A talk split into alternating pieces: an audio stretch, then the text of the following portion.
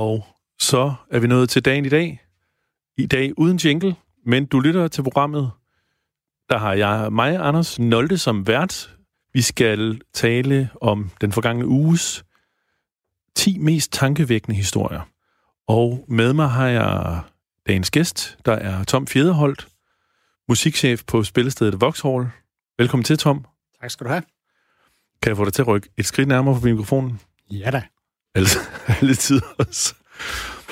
Tom, øh, hvordan er dagen været? Jo, men, øh, den er faktisk udmærket. Jeg vil sige, at øh, dagens første stress, det var nok, da jeg fik øh, sms'en fra dig, med at jeg skulle herind. der blev jeg mindre hyldet ud Du, af den. du var ikke sikker på, at vi havde en aftale. Nej, ikke endnu, men det blev jeg. Det Ja. var godt. Og det var godt. Du havde tid til at komme og besøge os. Hvad skulle du ellers have lavet? Jamen, øh, faktisk så lidt som muligt, for at sige det lige ud. Øh, på arbejde har vi lige været igennem en, øh, en længere ansøgningsproces som øh, regionalt spillested til stat og kommune. Øh, I første omgang staten, som skulle have øh, vores ansøgning her per 28. februar. Øh, det endte faktisk nærmest en lille bog på øh, 154 sider. Du godeste. Ja. Nå, så det vil sige, at I har ansøgt om at blive regionalt spillested igen. Ja, Og, og så er vi nødt til at lige høre, hvad vil det sige at være regionalt spillested? Jamen, som regionalt spillested, der er man heldig, fordi at øh, man har en fireårig aftale både med stat og med kommune. Øh, det er en resultatkontrakt. Det betyder, at der er en masse opgaver, man skal udfylde, men man har også en øh, økonomisk grundsubstans i forhold til at kan eksekvere de opgaver, man skal, man skal levere. Øh, og det er jo selvfølgelig primært koncerter, heldigvis, når man er et, et øh, koncertsted. Øh, for vores del, der betyder det, at vi skal lave 100 og 75 arrangementsdage om året på henholdsvis Atlas og Vauxhall. Inden for genrerne øh, rock og urban og folk, heavy, jazz og worldmusik. Og det vil sige, det er altså nogle krav, der bliver stillet Ja, det er det. fra, fra statens side. Ja. Og øh, du siger, jo, var det 158 sider, den der ansøgning fylder? Ja, næsten. Ja. det må tage lidt tid. Jamen, det er en lang proces. Altså, fra at, at øh, det, der hedder projektudvalget, de øh, udmønter øh, ansøgningsprocessen, sp- som skal gå i gang, og så til, at man skal aflevere, der går der cirka et halvt år, øh, hvor sådan intensitet, intensiteten, den, den stiger i takt med, med, Ja. ja. med deadline. Er I, hvor mange er I om sådan en opgave på kontoret? Vi, er, vi har været to, som primært har, har bidraget til Ja. materialet.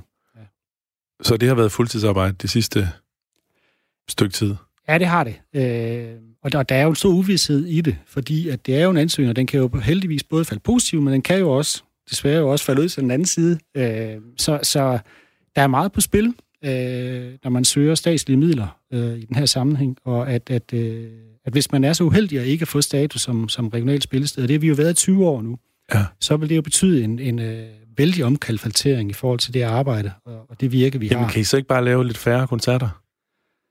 Øh, jo, det kunne man godt forestille sig, men, men øh, altså, at de, de offentlige driftsmidler i den sammenhæng, at de er jo vitale i forhold til, at vi kan have et aktivitetsniveau. Det er jo klart, at hvis man ikke har det, øh, det offentlige driftstilskud, så kan det være, at man kan agere på nogle andre vilkår, det vil sige måske nogle mere liberale vilkår, hvor der ikke er aftaleforpligtelser med ind. Men, men i det tilfælde her, hvor, hvor at vi har driftsmidlerne inkluderet, jamen så, øh, så er der ikke frit valg for alle hylder. Altså, vi har jo noget, vi skal lave inden for genre og så videre, og det er det, vi har været Ja. Så det, blevet gode til. det vil gå ud over de såkaldt smalle genrer. Det vil det nemlig. Ja. Er der også noget med sådan tryghed for nogle ansatte og den Det- slags? Det er jo klart. Altså, man kan sige, i takt med, at vi er en, en, øh, en større kulturinstitution, så har vi også et, øh, et, en større personalegruppe, end, end mange andre spillesteder øh, har. Og der er vi jo igen altså, sat i en positiv situation. Øh, men, men der er jo også, kvæg det, en række ansatte, som hvis øh, fremtid dermed kan gå hen og være usikker. Det er jo ikke sikkert, den er det. Men, men, men, men det er sådan med et, et vist spændingsmoment, Mm. at vi venter her til april-maj, hvor vi skal få vores svar. Ja. Og nu siger du, at I har været regionalt spillested i 20 år. Ja. Øhm, hvor tit skal man ansøge? Det skal man hver fjerde år. Fire år. Ja. Og det vil sige, så bruger du cirka et års tid på at forberede ansøgningen. så det, Jamen, altså, der er jo ingen tvivl om, at den her proces her kunne måske laves øh, smartere, kunne man forestille sig, fordi at, at øh, Altså, jeg har ondt af dem, der sidder i projektudvalget, at hvis de alle sammen får omkring 150 sider for samtlige ansøgere, øh, det er jo en stor opgave at få, få tykket sig igennem. Øh, så, så, så hvis man kunne simplificere øh, ja. ansøgningsprocessen, øh, og så lave noget materiale, som var mindre omfangsrigt, fordi jeg tænker, en stor del af de spillesteder, som søger ind i den her sammenhæng, det er nogen, som projektstøtteudvalget har kendskab til i forvejen. Ja. Ved, ved du, hvor mange ansøgere der er til de der... Ikke endnu. Hvor mange, hvor mange regionale spillesteder er der? Der er 18 pt. Ja. Og jeg tror, der var 35 ansøgere ved sidste ansøgningsrunde. Okay. Jamen, det er jo spændende. Hvad, det vil sige, så har du ikke så meget tid til at sidde og planlægge musik? Jo, det er det, der er det sjove. det er der, man finder tiden. Ja, okay. Ja. ja. Fordi hvad, hvad går din arbejdsdag ellers med som musikchef? Jamen, det er øh, nogle gange, så, sådan, når det skal være meget, meget øh, kedeligt, så siger jeg, at jeg er indkøbschef i Superbrusen. og at, at øh, altså det er køb og salg. Øh, det der bare er, det er, at, at øh, de varer, vi formidler, de er lidt mere eksotiske, end man, hvis man er fræk på Superbrusens vejen, siger, at, at det, de har at formidle. Øh, og at, at øh, de varer, som vi sælger, øh, i den sammenhæng, at det er nogen, som har en utrolig kort holdbarhed, fordi ja. at, at øh, de kan konsumeres en dag. Øh, så det, det er jo super interessant. Mm. Men det, jo, det må være lidt mere end, med respekt for Superbrusens indkøbschef, må det være, trods alt, være stadigvæk være lidt noget andet, når der nu er det der øh, statsstøtte indover. Altså, skal I jo også have nogle af de helt sjældne frugter, ikke? Jo, jo. Så, så der er vel også øh, noget af dit arbejde, som handler om at sidde og grave spændende nye øh, produkter frem. Jo, det er mangoen. mangoen. Den synes du er ny og spændende. Nej, det er det. Det fylder jo heldigvis, at, at, at det der med mulighed for at finde ny og spændende musik, øh, og det er vel også derfor, jeg tænker, at, at man har lyst til at være i en kulturinstitution. Altså, ja. det er jo kulturen, der skal drive værket. Men det er også bare med at, at sige, at når jeg kalder det altså indkøb hos Superbrusen, så er det egentlig også bare for at sige, at det er et arbejde, som, ja. som i vid udstrækning ikke adskiller sig fra væsentligt fra, fra andre arbejder. Vores del, det er bare, at vi får lov at se en eksekvering på en helt konkret koncertdag, ja. hvor vi kan se begejstringen, glæden øh, hos, hos de gæster, som forlader øh, vores spillesteder, og, og det synes jeg er et kæmpe privilegie. Ja. Og der adskiller produktet sig selvfølgelig markant. Fra havregryn og vaskepulver. Ja, heldigvis. Ja. ja. Men altså, bliver man ikke... Øh, du bliver ikke træt af at høre musik, eller hvad? Aldrig. Det er godt. det vil jo være, være virkelig ærgerligt, Jamen, hvis, hvis indkøberen holder op med at synes om mango lige pludselig, så kan vi ikke få det mere. Lige præcis. Jamen, jeg, jeg, altså, for min del, altså også med, at jeg skal sidde og booke øh, på, på Vauxhall, at, at øh, altså jeg har aldrig oplevet at, at være tæt på at have det perfekte program. Og jeg har altid haft det sådan, at den dag, hvis man nåede til det, så var det vel ens betydende med måske, at, at den musikalske appetit, man skulle have, for at få lov at sidde og være gatekeeper i forhold til sammensætte program, at man skulle begynde at lave noget andet. Ja. Øhm, altså tilfredshed er en fare. Ja, det ja. synes jeg. Man må ikke blive malig. Nej. Altså, det skal være farligt, og, jeg tænker, at, at uh, i forhold til ens musikalske ståsted, jamen, der skal man hele tiden blive udfordret. Øhm, og at, at uh, for mit eget vedkommende, jeg hører simpelthen så meget musik, så jeg kan, ikke, jeg kan næsten ikke huske, hvad jeg hørte i sidste uge. Nej. Altså, har, øh, har du hørt musik i dag? Ja. Hvad har du hørt i dag? Jamen, jeg har, jeg har sådan nogle uh, darlings, som jeg altid falder over i. Det er, at uh, gammel soul fra, fra 60'erne, der er enormt tryk. Uh, og det er en speciel genre derinde, for der hedder deep soul. Okay. Uh, det er sådan en musikalsk fosterstilling, du går i? Jamen nærmest, altså at, at fortællingen om deep soul er jo, er jo, uh, er jo fantastisk, fordi um, altså soulmusikken, som er lavet af sorte, øh, hvor, hvor der var både noget, der hed Northern Soul, som var meget dansabelt, og så var der Southern Soul, som var knap så dansageligt. Øh, og det var Northern Soul, som primært kom til Europa, og specielt til England. Og så var der en, en gren af det, der hed Southern Soul, som hed Deep Soul. Og Deep Soul, det er virkelig, at man er i fosterstilling. Det går virkelig ondt, det her. Øh, okay, stor smerte. Ja, det er det. Og inden for den, der er der øh, specielt en række kvinder, som har været helt fabelagt. Og det, der gør det interessant lige præcis omkring dem, det er at være sort i 60'erne. Det er ikke særlig godt.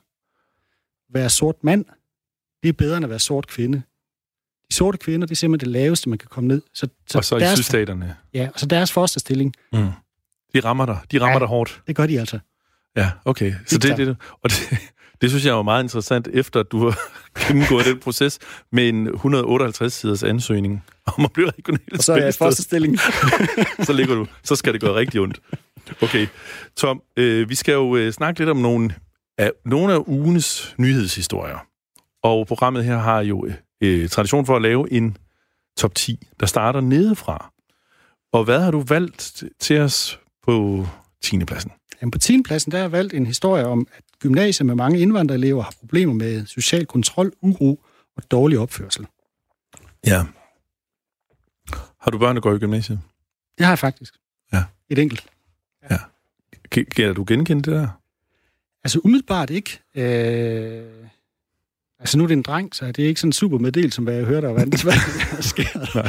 Men, men øh, det, det faktisk fik mig til at tænke på, øh, den, den overskrift, det var, at, at øh, for mange, mange år siden, der læste jeg en leder i Information, som hed Med åbne arme. Øh, med åbne arme, det handlede om, at, at øh, når man startede folkeskolen, så var der faktisk nogen, som havde glædet sig til at se dig. Øh, du fik en lille pakke med farver, og du fik måske en, en lille blok, hvor at, at, at, øh, du kunne skrive dit navn på, og du blev faktisk oprigtigt budt hjertelig velkommen. Efter det, når man har gået ud af folkeskolen, så var tesen i den leder, jamen så var der ikke nogen, der glædede sig til at se dig. Mm. Det vil sige, det var både i gymnasieniveau, eller også på universitetsniveau.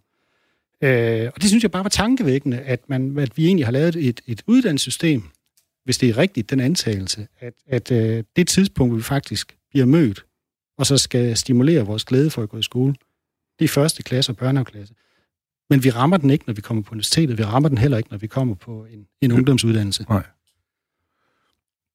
Så, der, så det må være noget med, at der skal, der skal åbnes flere arme, tænker du? Altså er det en generel ting i den måde, vi omgås hinanden på, eller tager imod hinanden, eller... Jamen, jeg tænker jo, at, at, at øh, det krav om, at alle, eller en, en, en, en stor andel af en ungdomsårgang øh, skal have en ungdomsuddannelse, øh, om det ønske er for ambitiøst, øh, kombineret med, øh, godt nok nu har man indstillet fremdriftsreformen i en eller anden grad, at, at øh, om det har været den rigtige uddannelsespolitik. Altså, øh, du mener, der er simpelthen for mange, der skal klemmes ind på uddannelser, som de i virkeligheden ikke øh, har interesse for? Ja. ja. Altså det er i hvert fald, det tænker jeg, som, som når man læser den artikel, at man kan stille spørgsmål ved. Er, er det, at, at man har en række, eller en gruppe unge mennesker, som faktisk ikke er uddannelsesparate, og at, at hvis det havde været for år tilbage, jamen så var man gået i lære som håndværker, og ja. ikke nødvendigvis kunne have en boglig uddannelse for at blive tømmer, murer, VVS-mand, eller hvad det ja. var. Ja, ja det, det kan der jo være noget om. Altså, der er jo en anden side af den der historie, som er jo flere og flere historier om øh, voldsomt misbrug af stoffer, alkohol, mere angst og, og generelt sygdom ikke, på ungdomsuddannelser også. Ja. Så der er i hvert fald et eller andet, der ikke spiller. Og så tænker jeg jo også, altså bare lige i forhold til artiklen, at det er jo interessant, at, at det, man egentlig konkluderer, det er, at, at, øh, at, at unge mennesker med anden etnisk øh, oprindelse øh, er, er dem, der måske genererer nogle af de uroligheder. Og så slutter artiklen faktisk af med at anføre, at gymnasier, som har en lavere andel af unge med indvandrerbaggrund, har de samme problemer. Ja. Øh, og det gjorde mig lidt glad. Altså, ja. ja, det var sådan en lidt misvisende overskrift måske. Ja, det synes jeg. Ja. Har du øh, en, øh, en mere retvisende overskrift på dagens 9. plads? Ja, måske. Øh... vi får se, når vi graver os ned i den. Øh, på 9. plads der har jeg valgt øh, en fortælling om Miljøminister Lea øh, Værmlind, som opfordrer KL til at komme med forslag til handling for de øgede regnmængder hen over vinteren. Ja. Øhm, og det er jo en typisk politisk historie, tænker jeg. Altså, at øh, regeringen gerne vil have, at KL skal være med til at løse øh, en problemstilling, og KL kan jeg så læse har det modsatte ønske. Ja, det er kommunernes landsforening. Lige præcis. Ja. ja. Og man kan sige, det er også... Øh, er det ikke lidt sent at komme og, og øh, forholde sig til regnmasserne? Altså nu er det stået på siden september-oktober. jeg læste en, en øh, lang historie om øh, to stakkels mennesker i Silkeborg, som har bygget en, altså et et dige, vil jeg nærmest kalde det, rundt om deres hus. En meter højt af sandsække, og de blev ved med at bygge. Og de startede i oktober. Øhm, så er det vel også på tide, at man gør et eller andet. Men Jamen, du, ja. Jamen, det kan jeg kun være enig i. Altså, at, at øh, altså det, som det egentlig får mig til at tænke på, det er jo, at man kan sige, at vi har, der, der har været et, et øh, der var et klimavalg Ja. sidste år. Ja. Øh, og en af de ting, som, som vel var det mest bemærkelsesværdige, det var, at vi skulle have lavet en klimahandleplan, hvor man skulle have nedbragt CO2-mængden med 70 procent. Ja. Øh, og man er ikke kommet i gang.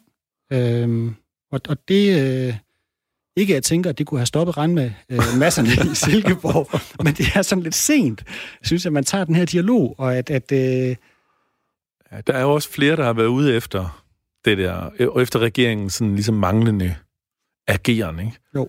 Ja. Har du nogen, øh, har du nogen sådan, er du, er du sådan politisk engageret? øh, Altså ja, har du nogen øh, sådan, er du medlem for 10, Tom? nej, det er faktisk ikke mere. Nej. Men det har jeg været. Fordi jeg vide, om man kan...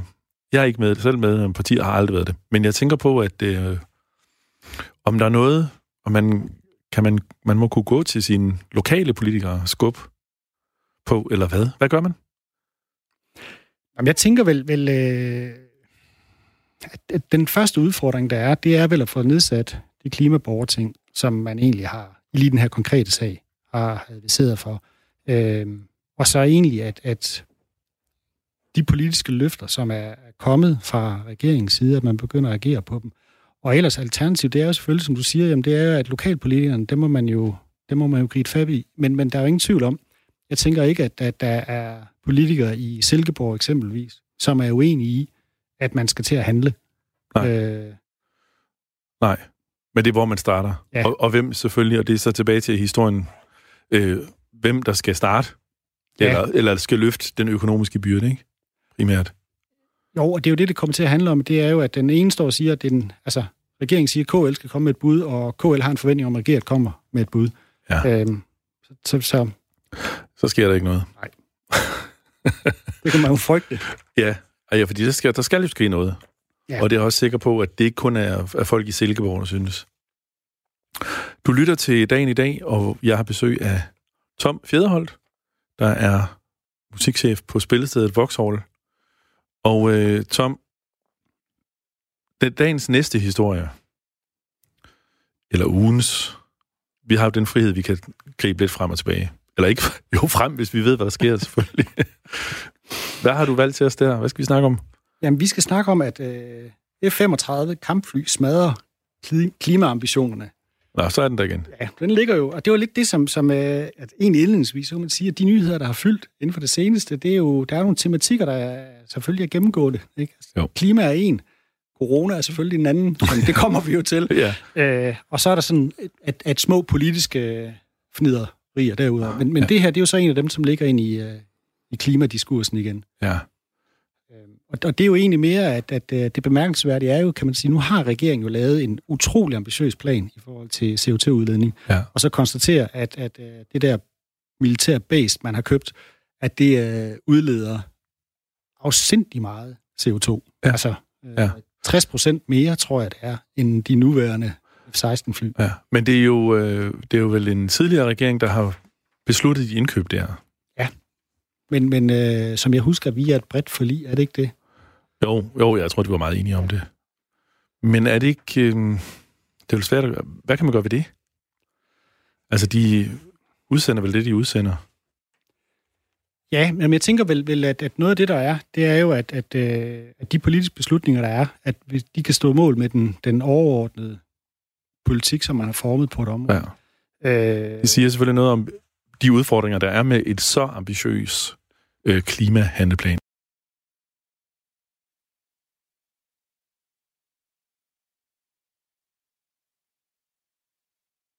Som er Gladsaxe Kommunes forsøg på at implementere verdensmålene, men hvor at, at de AB Boldklub øh, har en kunststof græsplæne, Ja. øh, eller det er jo ikke en græsplæne, men en kunststofbane, Ja. hvor man så skulle have nyt øh, mikroplastgranulat rullet ud over. Men fordi man har forpligtet sig ind i forhold til verdensmålene, så må man pludselig konstatere, men det kunne man jo ikke. Fordi det vil medføre, at man spredte mikroplast i øh, nærmiljøet. Og den der, at, at lige pludselig man har så høj en politisk ambition, som gør faktisk, at der er ting, som man er i færd med, som man ikke længere kan gøre, det er jo en sand tanke, synes jeg, ja. at man faktisk bliver nødt til at overrule den politiske målsætning, man egentlig har, fordi at der er noget andet, man faktisk gerne, eller mere forpligtet på. Hvad, hvad gjorde de med deres fodboldbane så? Jamen, jeg ved det faktisk ikke. Findes der et øh, alternativ til det der? Men jeg, jeg, jeg tror, der er øh, sand eller kork eller et eller andet. Men det, var, det, der egentlig var interessant, det var pludselig, at... at det fik konsekvenser. Det fik konsekvenser, ja, fordi man faktisk havde lavet en, en regulær beslutning om, som ja. hed nul spredning af mikroplast. Det kan være, at, vi, at det kan være, at løsningen på det der F-35 flys CO2-udledning er, at de bare skal holde på øh, holde i hangaren. Ja, jeg tænker ligesom at IC, er det, EC4? de holder stille. Nå, det var måske i virkeligheden også klimahensyn, vi bare ikke øh, var opmærksom på. ja, det er jo så noget helt andet, at de der IC3, som vi er så glade og stolte af, som jo fejrede 20 års jubilæum for ikke så længe siden, sviner vist ret meget. Ja. Jeg kunne stadigvæk godt lide dem. Ja, men er det ikke også planen, at man skal over på el, eller hvad er det? Jo, jo, jo. Ja. Jo, der er jo, man er i gang med at lave, sætte køreledninger op ja. i det meste af landet. Jo, det, deadline rykker hele tiden lidt, men der er, øh, det er i gang. Men jeg vil sige, du kunne jo en historie her, i forhold til F-35-flyene. Øh, nå, nå, det er rigtigt. Vi, øh, vi sad og talte om, om øh, ja, luftfart, og det er jo fordi, at øh, den britiske appelret har øh, kendt et ude, en udvidelse af Heathrow lufthavnen ulovlig.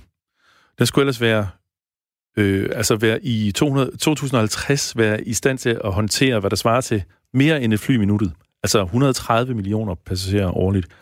Det er man lukket ned for. Og det er interessant, fordi det er første gang i verden, at en klimabelastende aktivitet blokeres af en domstol med henvisning til Paris-aftalen, altså klimamålene. Ja, det er rigtigt. Ja, det var det første, jeg kom til at tænke på, da du øh, dukkede op med F-35. Og det leder vel faktisk til planen omkring udvidelsen af Københavns Lufthavn, kunne det ikke det? Jo, den, man jo, sige? Jo, jo, det er noget med, at de mener, at med stolthed siger man jo, at øh, det er en udbygning så stor, at den svarer til at bygge et mindre supersygehus. Og det er klart, at i Danmark, der er det jo, vi vil altid gerne være større. så, så, så vi praler af sådan noget. Ja. Hvad med dig, Tom? Er du sådan rejsende? Flyver du rundt?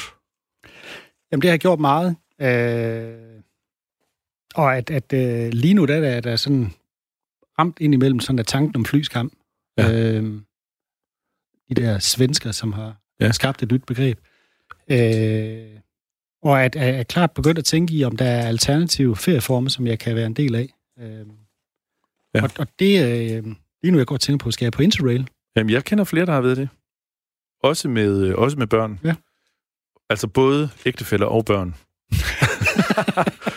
øhm, og med stor succes, påstår de. Ja. Men det er rigtigt nok, at uh, der er jo noget med, at i både Danmark, Sverige, Tyskland og Storbritannien er der tegn på, at indrigstrafikken, i hvert fald flytrafikken, falder. Fordi uh, flere vælger fly fra. Jeg har selv, uh, som den faste, trofaste lytter vil vide, har jeg været væk et stykke tid, og det er blandt, blandt andet, fordi jeg var ude at flyve. Men der satte jeg jo så et lille flueben, da jeg købte billetten ved det der klima. klima ja, hvad det hedder? Klimakompensering, ikke? Ja, ja, ja. Og jeg tænkte godt nok også på, hvad det egentlig betyder, udover at min billet blev dyrere. Men, og jeg skammer mig alligevel. Ja, jamen, tror vi, der er mange, der gør efterhånden. Skammer du dig bagud? Fordi, har du rejst ej, rigtig meget, eller? Nej, det, det, kan, det kan jeg ikke gøre. Jeg kan ikke skamme mig bagud. Det, det. okay, så hedder det anger. Ja, lige præcis. Ja. Tom, øh, på øh, syvende pladsen i dagens nyhedshistorier, eller ugens, hvad har du der? Der har jeg, at Tyrkiet har åbnet sine grænser for flygtninge ind til EU. Ja. Øhm, det, er jo, det er jo en, synes jeg, en vild fortælling.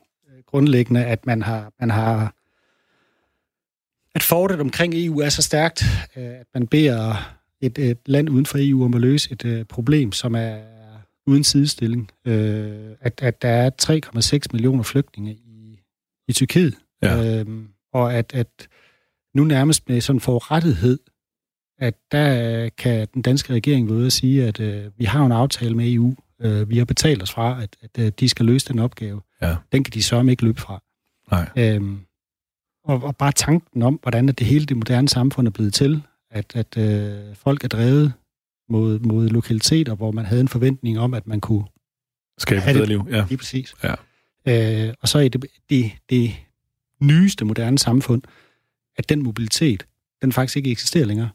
At ja. vi, vi kan ikke flytte på Nej. den måde. Man kan sige, at det der er også lidt specielt ved, altså især måske flygtninge fra, fra krig, som en stor del af flygtninge i Tyrkiet er jo fra Syrien, er jo også de mennesker, der i virkeligheden jo hellere ville være i Syrien.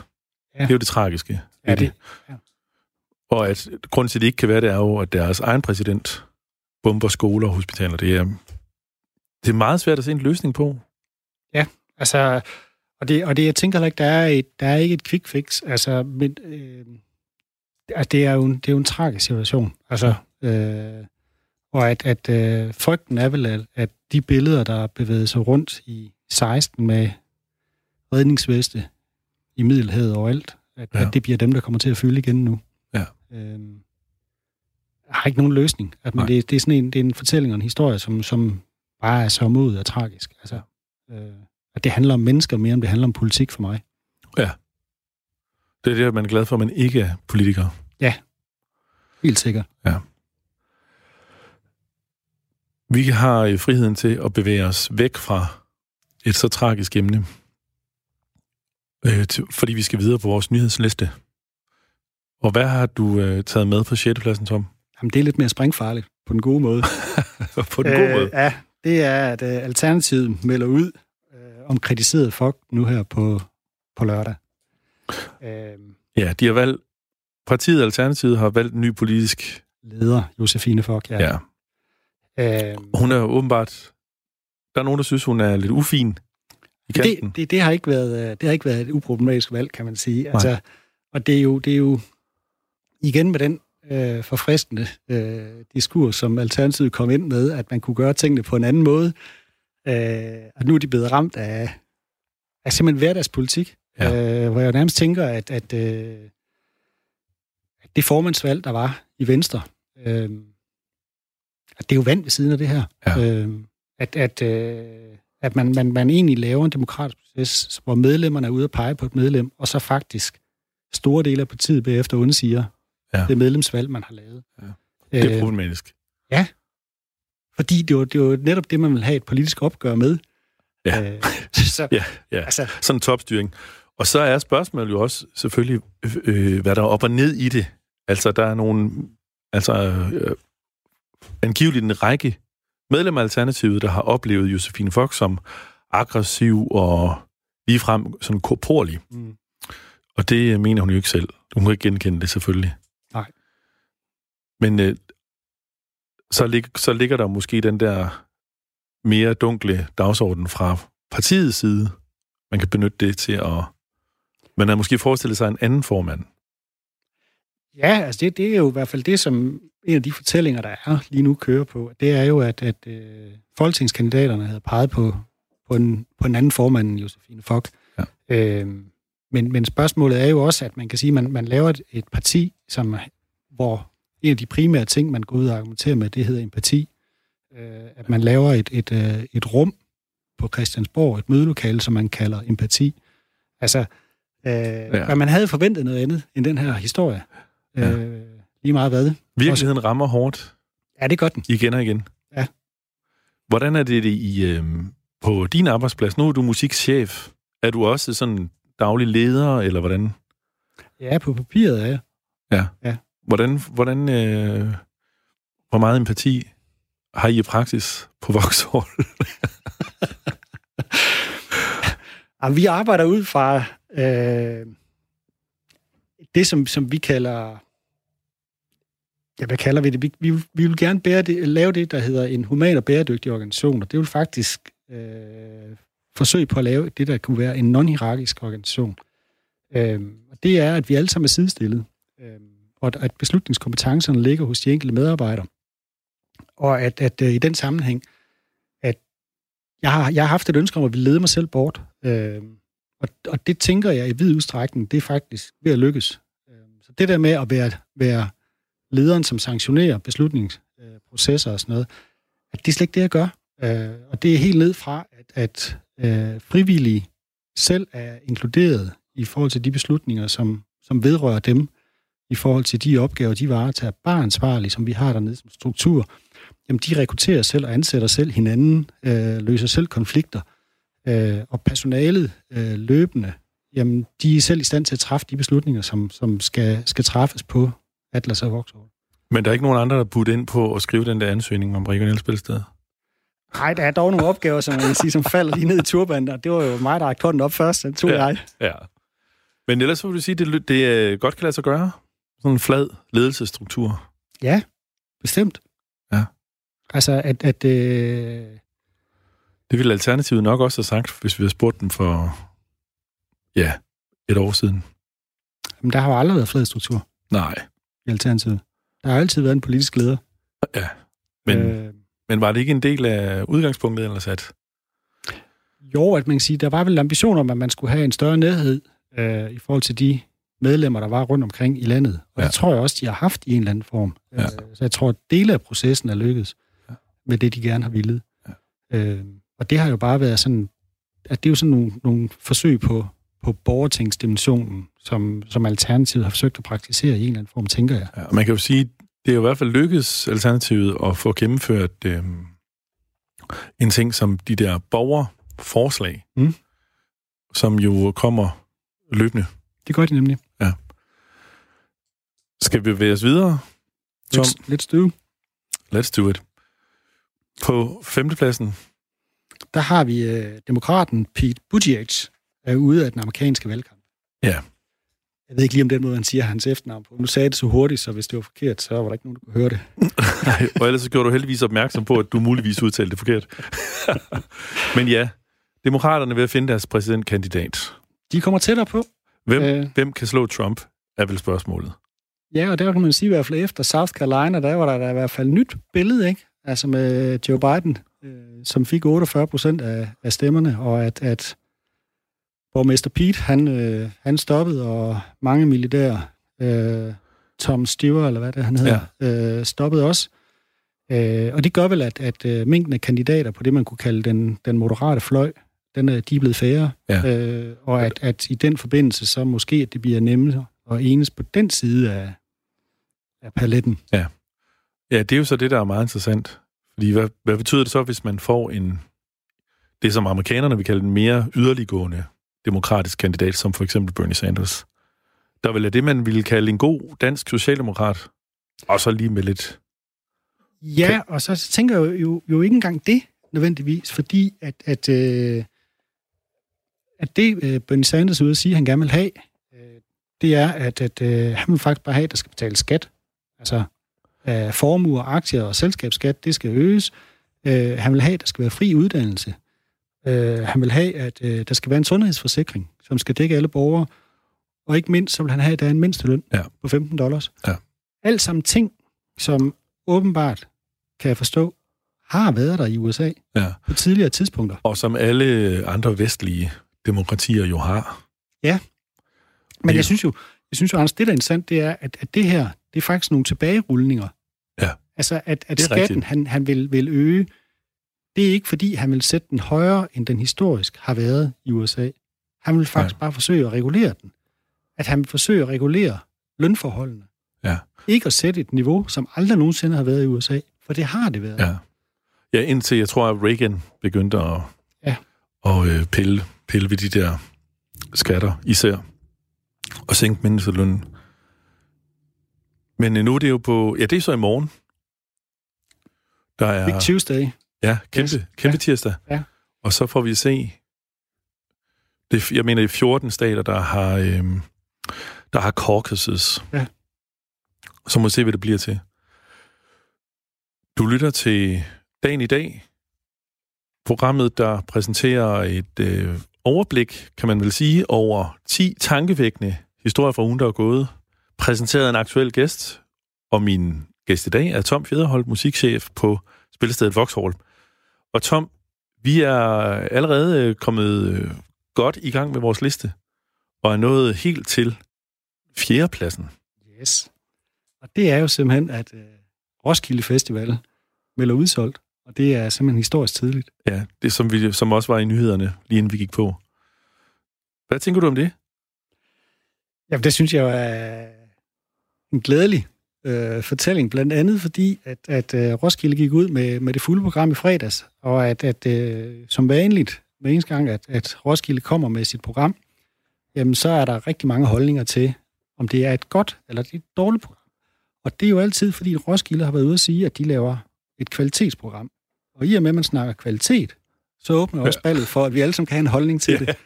Øhm, men, og jeg synes altid, det har været modigt, at det, det er det, der har været deres kulturpolitiske ambition. Øh, at, at de faktisk har fokuseret på, at vi lave noget, som jo netop, også som du indledningsvis snakkede om, at den, den snæver, den, øh, den vanskelige musik, for det gør de også blandt de mange navne, de præsenterer. Er, er det noget, der også er, inspirerer dig i forhold til øh, at lave et musikprogram? At der er sådan nogle mastodonter som Roskilde Festival? Ja da. Altså, at, at øh, det er jo ikke sådan, at, at øh, mange af de navne, der er masser af navne, jeg ikke kender, øh, og der, men der er også navne som hentevis, som jeg, som jeg kan genkende i, i programfladen. Men, men, men det, der er interessant, synes jeg, ved, ved årets festival, det er jo, at det er det yngste program, efter sine, som de har lavet i mange, mange år. Det vil sige, at Patti Smith kommer ikke i år, og Neil Young heller ikke. Nej, det, det er jo, fand, det er jo ikke utroligt. Engang, ikke, engang, ikke engang Bruce Springsteen eller Beach Boys. Lige præcis. Øh, så de har faktisk valgt at lave et, et meget øh, kontemporært øh, samtidigt program. Det vil sige, hvad er det, hvad er det for, for noget musik, der så kommer mere af på Roskilde Festival? Jamen, altså i hvert fald en kommentar er jo, at, at øh, altså urban, når man refererer til det, så refererer man jo til genren, altså hiphop i særdeleshed, eller R&B. Øh, og den fylder øh, i år på, på Roskilde, og det tænker jeg jo, at, at sådan må det også være, fordi at det er den største genre PT omsætningsmæssigt. Øh, det er den, der har flest lyttere. Øh, og det er det er der, hvor, hvor i hvert fald, det er en af de genrer, hvor der er en kæmpe innovation, og der er et, gigantisk drive i forhold til at, at udforme og udfordre de normer, der er inden for musik. Og så er det vel også noget med, at det er en musik, der passer meget godt til den aldersgruppe, der tager på Roskilde Festivalen. Ja. Det er jo meget, meget ungt publikum. Altså, det, bliver, det er i hvert fald blevet yngre. Øh, og at, at det tænker jeg jo igen, at, at en af de ting, som, som vi som regionalt spillested også hele tiden er, er underlagt, det er det, der hedder publikumsudvikling. Vi skal spotte øh, de nye publikummer, vi skal vende dem til at gå ud og, og konsumere og forbruge kultur i den her samling, selvfølgelig musik. Og der kan man jo så sige i hvert fald, at, at hvis den tendens, som der er i forhold til Roskilde, så virker det jo i en eller anden form. Altså, at, at de unge mennesker er ikke fremmedgjorte eller utrygge ved at skal gå ud til koncertoplevelser. At når, når de kan, når der er 100.000, der vælger at tage til Roskilde. Nej. Det, jeg tror, det er noget af, uden man kan sammenligne sådan helt, så er det jo noget af den samme proces. Tønder Festival har været igennem. Der havde man jo det øh, lidt makabre problem, at publikum begyndte at dø. Ja. I, øh, i, for, I for højt tempo. Øh, så man har skulle forny simpelthen øh, sig på en måde, så man kunne tiltrække altså helt nye mennesker, mm. yngre mennesker. Men... Øh, det er, vel også, det er vel også der, jeg tænker, at for eksempel Tønder, at man kan sige, at hele den genre, som, som altså folkmusikken, eller amerikaner, eller hvad det, der kan være, at, at, at der, der er flere, som, som identificeres, eller kan, kan, kan være i rummet, hvor man kalder det folk. Og der er masser af neofolk nu her, som er inden for rockmusikken, er jo noget af det mere progressive. Ja. Tænker. Så, så, så, og, og dermed, den reaktualisering, som, som Tønder har lavet, Men, har, har jo været skarp. Men giver det overhovedet mening sådan at snakke så meget om de genrer der? Overhovedet ikke. Fordi der var jo, ja nu er det jo ved at være en gammel nyhed, men øh, rapperen Lil Nas øh, skabte jo øh, stor røre, fordi han pludselig fik et country hit. Fordi han, han skrev en sang, som country musik elsker også kunne lide. Og sådan er der vel, dem er der vel mange af de historier i virkeligheden. Ja, ja. Altså, at alle de crossovers, som jo... Altså, de hybrider, der opstår mellem genrer, det er jo, det er jo ofte der, hvor man, vi oplever, at, at der måske sker ny kunst, ja. eller nye udtryksformer. Har du skrevet det i din ansøgning om regionale spillesteder? At, der, at, at det er crossover? ja, det har vi faktisk. Så. Nej, fordi jeg tænker på, at vi, vi startede med at tale om det der med, at I skal tilgodese smalle genre, mm. og det er sådan udpenslet sådan ret præcis faktisk, hvad det så er. Jamen, der, der, jeg er enig i, at, at uh, genrebetegnelserne inden for musik er, er ved at overleve sig selv i en eller anden form. Øh, der er dog nogle, nogle tilfælde, hvor jeg tænker, at det er relevant stadigvæk, og det er fordi, at man har et, et fokus på genre, som er det, man kan kalde niche-genre, eller det, man kalder genre-specifikt. Øh, at man har et opdrag, hvor man skal gøre noget helt specielt. Der i tale sætter man jo et behov for, at det her det er særligt støtteværdigt. Så, og, og det er bundet op på genre, og det er derfor, genre-diskursen hele tiden kommer op. Øh, ja. men, men ellers, så er jeg enig i, at, at når Neil Nash går ud og laver noget, er det country, eller er det hiphop? Ja. Altså, Duke Ellington sagde jo, der er kun to slags musik. Nemlig. God musik, og så den anden slags. Ja, jeg er helt enig. Ja, men det kan vi hurtigt blive enige om, fordi vi jo begge to er så glade for musik. Tom, lad os bevæge os videre mod toppen af, poppen, fristes man til at sige. Øh, dagens i historie på tredjepladsen er... Jamen, det er jo, at, øh, at mundbind er udsolgt, og det er, at coronavirus, det nære folkesamfundet. mundbind er udsolgt. Ja, ja Excel Byrk og Harald Nyborg har udsolgt, og har jo sat prisen op på ja. mundbind.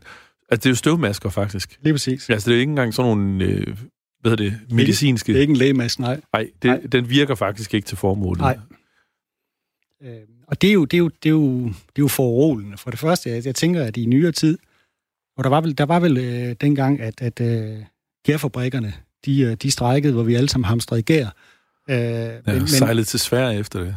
Ja, lige præcis. Ikke? Altså, det her, det er, vel, det er vel det tætteste på, at vi kan komme med en oplevelse af, at, at der faktisk er opstået sådan et, et, et, et uh, hamstringsbehov i Danmark.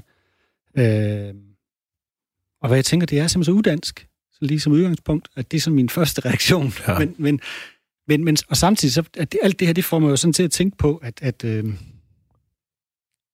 altså, der er jo, der er jo en, en, øh, en sociolog, som er ude og snakke om risikosamfund. Ikke? Man siger, jamen, at, at uh, i og med, at penge og mennesker og sådan noget, og varer, vi bevæger os over grænser, jamen så er vi mere eksponeret i forhold til, til risici. Ja. Øh, men, men kombineret med, at når det sker, at der er de her risici, så kommer vi faktisk tættere på hinanden, fordi så skal vi jo løse en opgave i fællesskab. Ja. Så det er faktisk det, jeg sådan går rundt og håber i mit stille sind, ikke? at det her det kan være anledning ah. til, at vi kommer tættere på hinanden. Ikke? Fordi nu oplever vi faktisk den der internationale, globale krise. Ikke? Altså, men, at, at, øh... men Tom, det er jo nødt til at være øhm, på den anden side af det, ikke? fordi vi skal jo...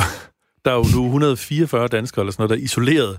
De kommer i hvert fald ikke tæt på nogen. Jeg hørte et interview i morges med en mor, øh, der var isoleret, og hun øh, sagde, hun, hun bruger jo sociale sammenhæng til at lade op. Det var meget frustrerende for hende kun at kunne kommunikere via øh, digitale medier.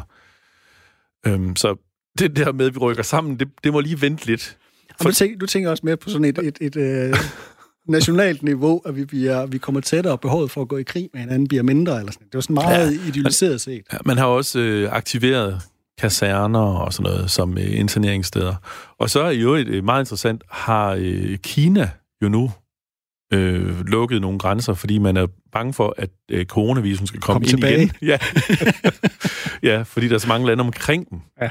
der er ramt. Øh, hvad tænker du om det med, at der jo faktisk er langt flere, der hvert år dør af almindelig influenza?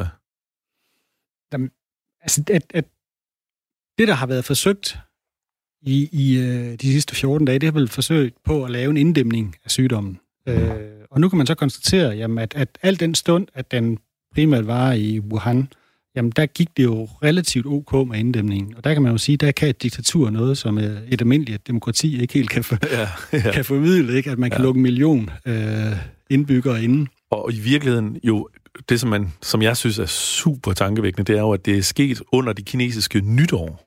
Ja. Hvor vi har nævnt det før, jeg synes stadigvæk, det er et fantastisk tal. 3 milliarder rejser mm. finder sted i Kina. Mm.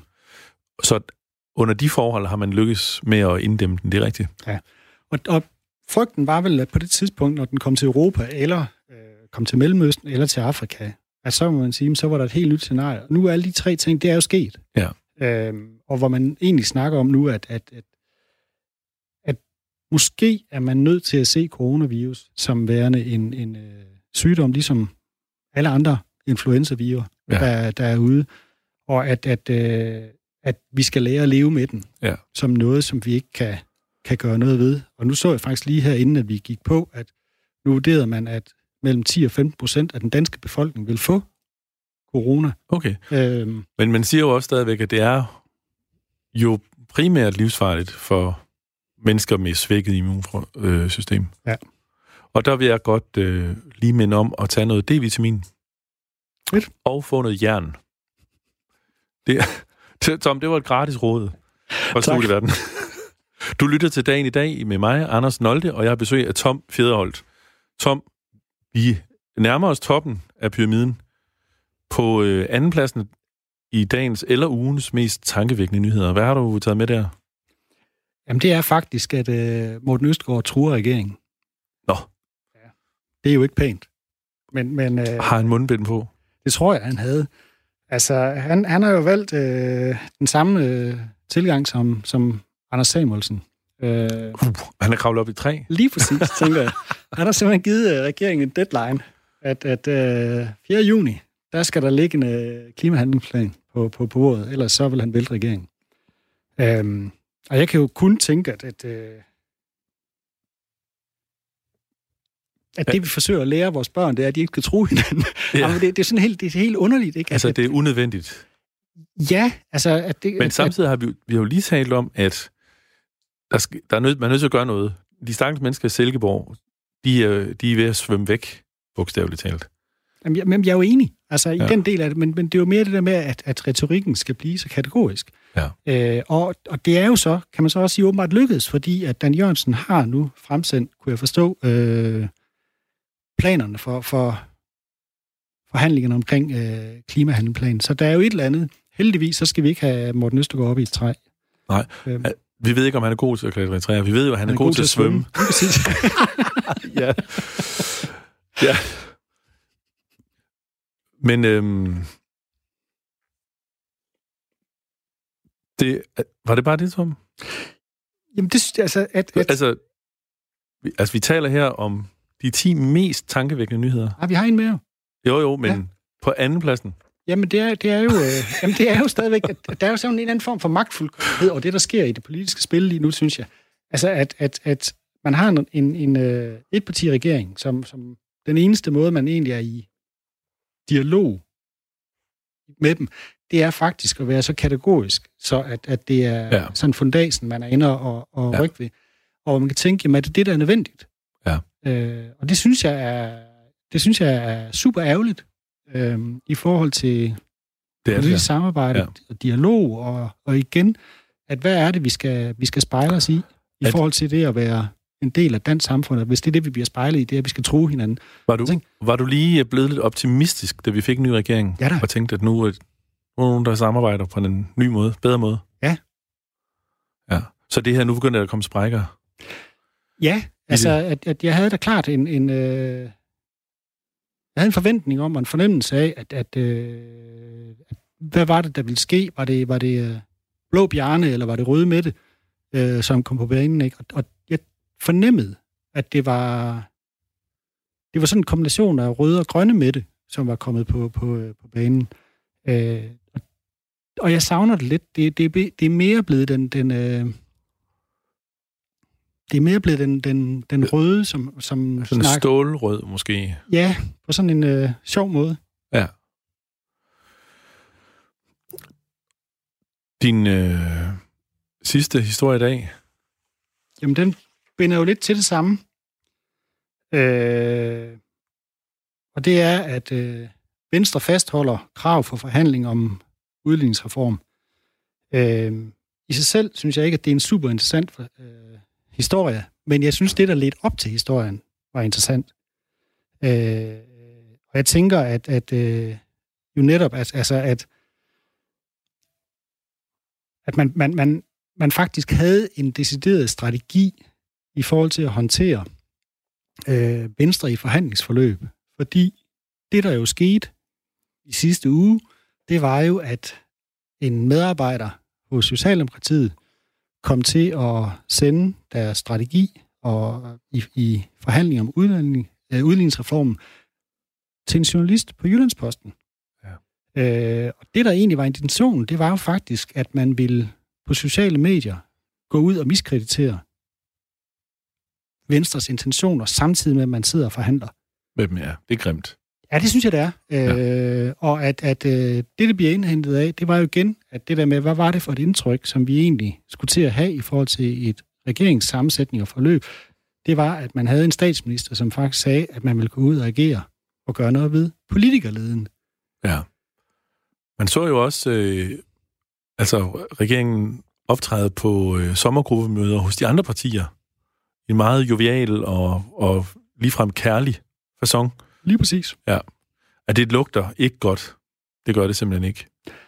Nej, og jeg, og jeg synes jo, at, at, at øh, hele forløbet, ikke, altså at, at man, man, man har så stærk en spinmail, øh, hvor man, man egentlig skal gå ud og være sikker på, at det, man får, det er den fortælling, som man selv har skabt. Det overrasker mig simpelthen, og, og det, det ikke handlede om, det handlede faktisk ikke om at lave en fortælling, som vil se borgere eller vælgere, men det handlede faktisk om mere magt.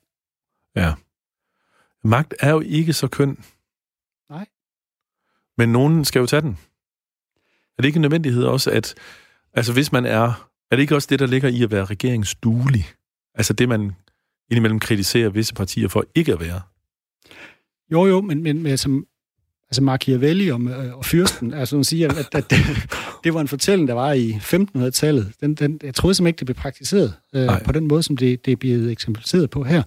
Øh, altså det har i hvert fald givet, der har haft en stik modsat effekt, fordi Venstre jo så har fået nogle rigtig gode kort på hånden.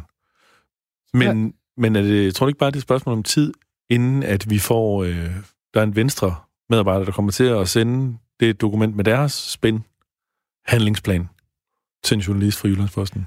Jamen, jeg er jo ikke i tvivl om, de er der. Altså, at, at, at der er handleplaner og, og også er spænd. Øh, det, der altid er, er uskyndt, det er, når man, når man ser det for vidshed, for at det faktisk er sådan. Øh, og igen i forhold til, at, at forhåbningen om, at man havde fået skabt en regering, som, som ville noget andet, og som var faktisk tættere på borgerne, og som ville faktisk tilvejebringe den tillid, som man måske kunne diskutere, om der var der eller ikke var der. Ja. Øh, så det, det er jo et, et kæmpe tab, synes jeg, for en regering, at man er ude at lave den her ja. lille fodfejl. Også selvom du godt vidste, at den sandsynligvis var der alligevel. Jamen, den er nok bare grimmere. Ja. Der er jo sådan lidt... Øh, hvad er den gode, gode film? Øh, Netflix-serien. Frank Underworld. Nå ja, House of Cards. House of Cards, ja. ikke? Øh, ja, Frank Underworld. Nej, Underwood hedder Underwood. Han. Men, ja. men Underworld burde han jo æde. det er rigtigt. Men, men, men, men jeg har simpelthen ikke, jeg har simpelthen ikke forestillet mig, det var, det var så, øh, det var så iscenesat. Jeg tror, sådan en lille smule naiv. Ja, altså, man plejer jo at sige på engelsk, ignorance is bliss. Det er jo skønt at være uvidende. Mm. Øhm, men det er da rigtigt. Altså, man, det er måske også fordi, at det ligger til os at være, at være øh, godtroende. Altså, eller hvad? Vil vi gerne, vil vi gerne tro det bedste af hinanden, og så blive bare skuffet hele tiden? Jamen, det er der undersøgelser, der viser, at vi faktisk har en stor tillid til vores medmennesker, og det er jo også hele det, det der er grundtanken i forhold til, når man snakker borgerting. Det er jo faktisk, at, at øh, hvis man kan få 10 eller 199, er det ikke sådan, der 99 repræsentative borgere, som ikke har en politisk tilknytning, så er man faktisk i stand til at kan se ved og vel for hinanden, ja. fordi vi faktisk kærer os om hinanden. Ja. Øh, og det var nok den forhåbning. Jeg ved godt, at, at øh, politikere er båret af politiske programmer, ideologier osv., men det er jo lidt den samme forhåbning af, at kunne man, kunne man mødes og faktisk tænke på sagen, frem for om det, det varetager lige præcis vores egen partipolitiske ja. interesser, ja. og finde den bedste løsning. Ja. Øhm, så grundlæggende så tænker jeg, så, så er vi jo, øh, vi er jo godtroende. Altså, og egentlig har en forventning om, at når vi mødes med folk, jamen så vil de os ikke noget ondt. Det, det står i hvert fald klart, at det er du, Tom. tak. Tom Fjederholt, dagens gæst. Vi når ikke mere. Jeg synes, det har været, øhm, det har været både skægt og rart. Forhåbentlig også øh, en, en, i en eller anden grad informativt. Tom, tusind tak for besøget. Velbekomme. Og øh, fortsat god øh, slappe dag. Tak skal du have. Øh, ja, hvornår skal du tilbage og lave musik? Morgen. Program, okay så var den ikke længere. Nope. Og så var vores program heller ikke meget længere. Du har lyttet til dagen i dag. Vi er tilbage næste mandag 17.05. Jeg hedder Anders Nolte. Programmet er produceret af Paseo for Radio 4. Man kan finde os på podcast og hjemmeside. Nu sidder Anne Philipsen klar med nyhederne. Tak for i dag.